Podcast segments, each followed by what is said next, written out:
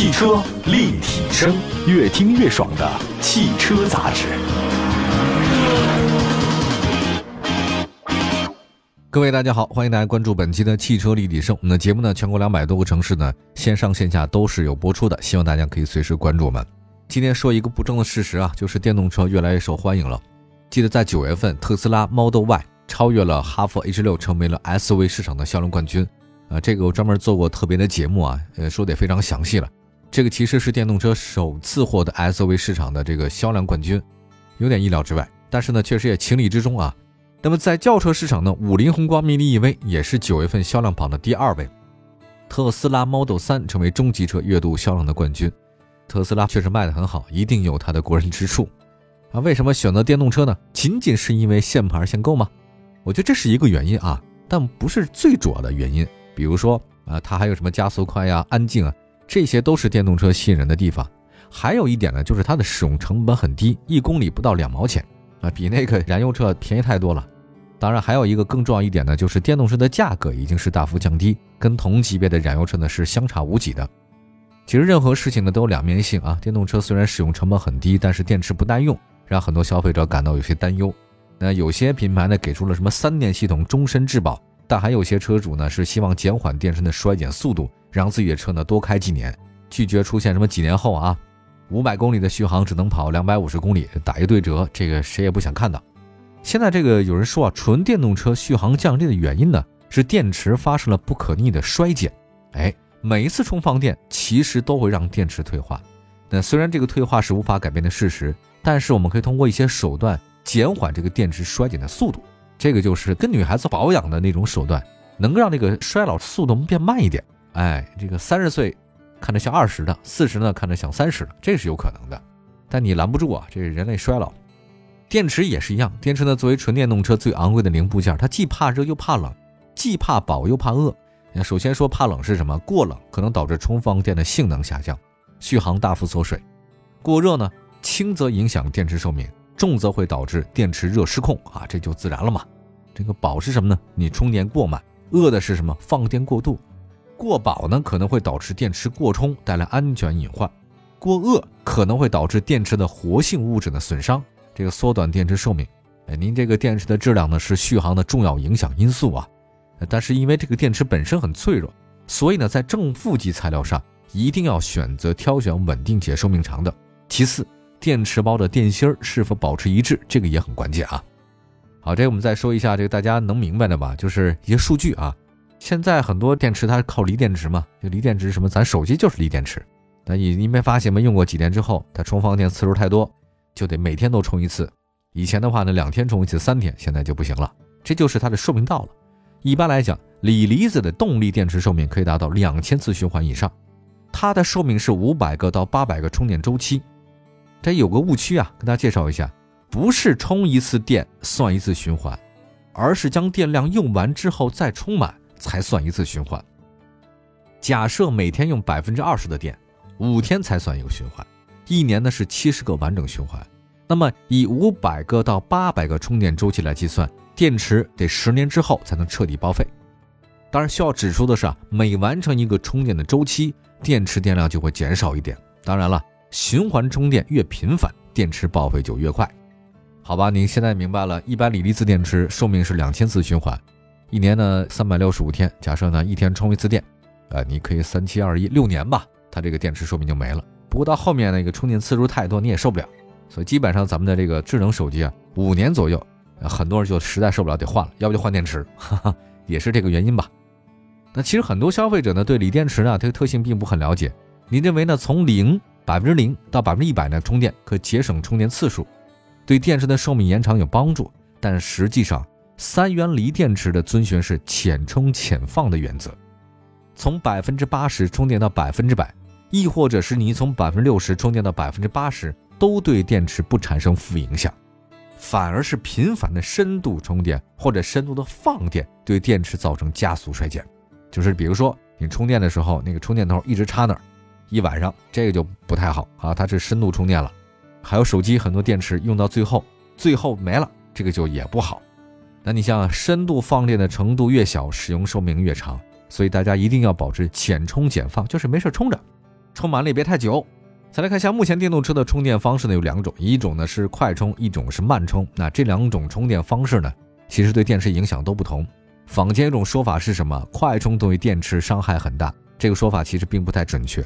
快充对电池的影响呢，在于增加热负荷，造成了电池内部元件的损害；而慢充呢，则因为温度保持稳定，影响并不大。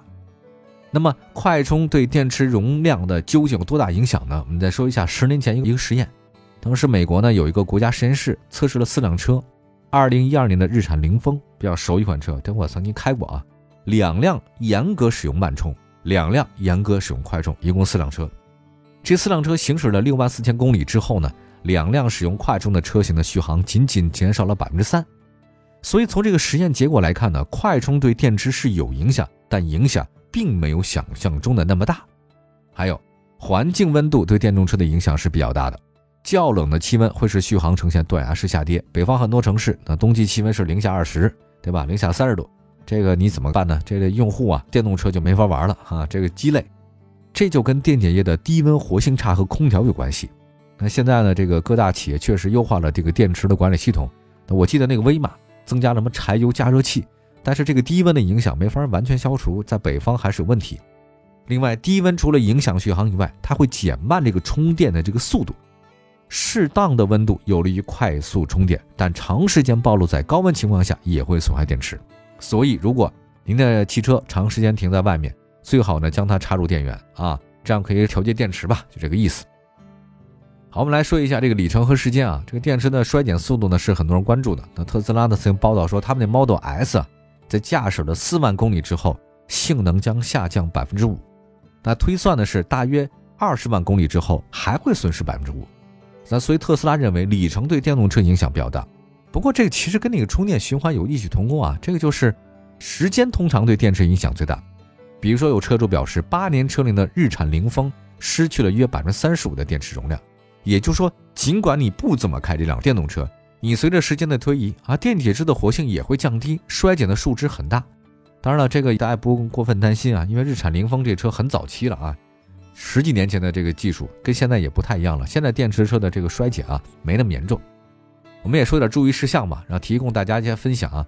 为了让电池在未来保持最佳状态，大家一定要记住这么几点：第一，如果你的电动汽车在夏季长时间使用，别暴晒它啊，避免不了也要插上充电，让电池呢处于温度平衡。驾驶前呢，如果有远程启动，可以呢提前启动车辆，十分钟之后再驾驶，防止电池过热。第二。避免让电池剩余电量低于百分之十到二十，特别呢是不要光电行驶，哈哈，就是你最后剩点电你都没了，这个不好，损失很严重啊。驾驶任何带有其他手动充电限制器的电动车，在日常驾驶过程当中，尽量不要充电超过百分之九十。第三，长期亏电对电池的影响较大，因为长期亏电呢，容易出现电池的硫酸盐化。结晶物啊会附在那个电极板上，堵塞电离子的通道，造成电池容量下降。车辆如果本身电量就不多，你再加上长期停放，电量损耗，你长期亏电，非常容易导致电池的寿命降低。所以长期停放的电动汽车及时补电非常重要。也说一下，电池的衰减是没法避免的，但大家呢也不用特别担心啊。现在这个技术也已经很先进了，比如说我看那个电解液两级隔膜相关技术，动力电池的循环次数已经突破五千次了。那现在电池热管理系统也进步，它的温度呢有效平衡，那么热失控的概率很低。尽管说电池的衰减依然存在，但大部分车企都推出了超长质保政策，这个也能打消大家的疑虑，好吧？啊，今天呢说一下延长电动车使用寿命啊，学会了这几招以后呢，会让您爱车多用几年。这事儿很有意思。其实我想说的就是电动车啊，它最关键的是电池，你加油这事儿咱不用管的，定期做保养就行了。电动车呢不需要电动做保养，它的保养呢是你日常做的，就是你去四 S 店那事儿啊，你自己办了。你好像是挺方便，节约很多时间，但是如果你用的不好的话呢，也挺麻烦。还有一个就是三元锂电池，包括那磷酸铁锂电池这事儿啊，我觉得也挺逗的。之前好像有什么三元锂电池一统天下，所有的新能源车都用这个，因为它这个功率比较高嘛，充电速度快。但是现在好像也不大一样了，因为特斯拉以前是三元锂电池嘛，但是因为成本特别高。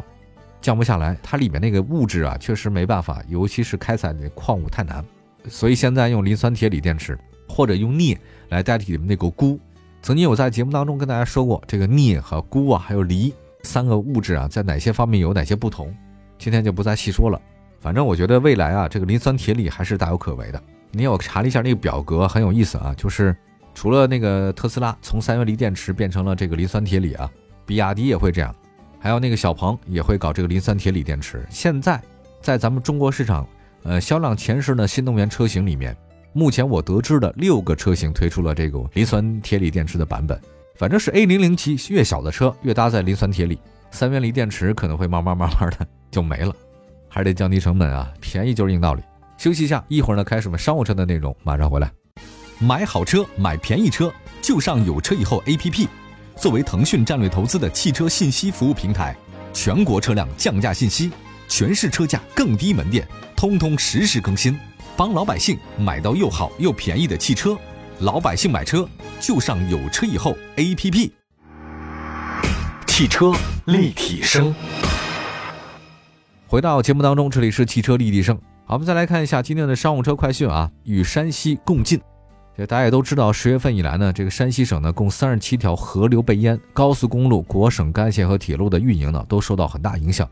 汾河新疆段、稷山段、河津段、孝义段都发生了决口，村庄被淹，祁县桥台被大水冲毁，车轨道路呢被悬挂，导致列车停运。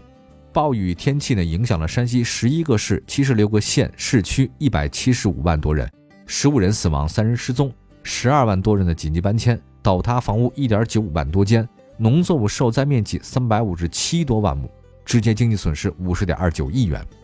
针对山西地区啊抗洪救灾，助力山西群里呢早日恢复日常生活，众多商务车企业呢纷纷加入到了抗洪救灾的团队，跟山西卡友呢是风雨同舟，并肩前行。我们来先说一汽解放，做有力后盾，与山西共进。针对山西地区的救灾受灾的解放车辆，解放特别提供关爱保障服务。第一，解放提供免费救援服务；二，对参与救援的解放车辆，解放赠送两千元的服务基金。面对灾害，解放始终给卡友呢有力的支撑、暖心服务，只为给灾区车辆更多保障。还有，再来看中国重汽啊。中国重汽呢，也是吹响了救援的集结号，亲人服务在行动。中国重汽四零零亲人服务热线分公司服务站人员二十四小时随时待命，为受灾区域的车辆提供及时的服务保障，为全部抗洪救灾车辆或机械提供免费救援服务和爱心的餐食，为受困灾区的车辆呢免费提供了救援及拖车服务。集结太原、运城、吕梁、晋中、临汾等地区的亲人服务团队，随时待命，为抗洪一线提供有力的服务保障。救灾完成以后呢，为参与救灾的中国重汽善德卡豪沃重卡车辆赠送一次全车体检和整车的保养服务。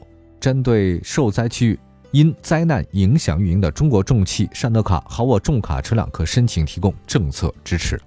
我们也希望这次呢，这个洪灾呢对山西的影响呢是被降到最低啊！我们与山西共进。好，感谢大家关注本期的汽车立体声。我们希望所有的朋友们都能够用车安全啊，用车一切平安。欢迎大家也关注汽车立体声的官方微信和微博平台，同名搜索“汽车立体声”，找到往期节目。我们下次节目接着聊，拜拜。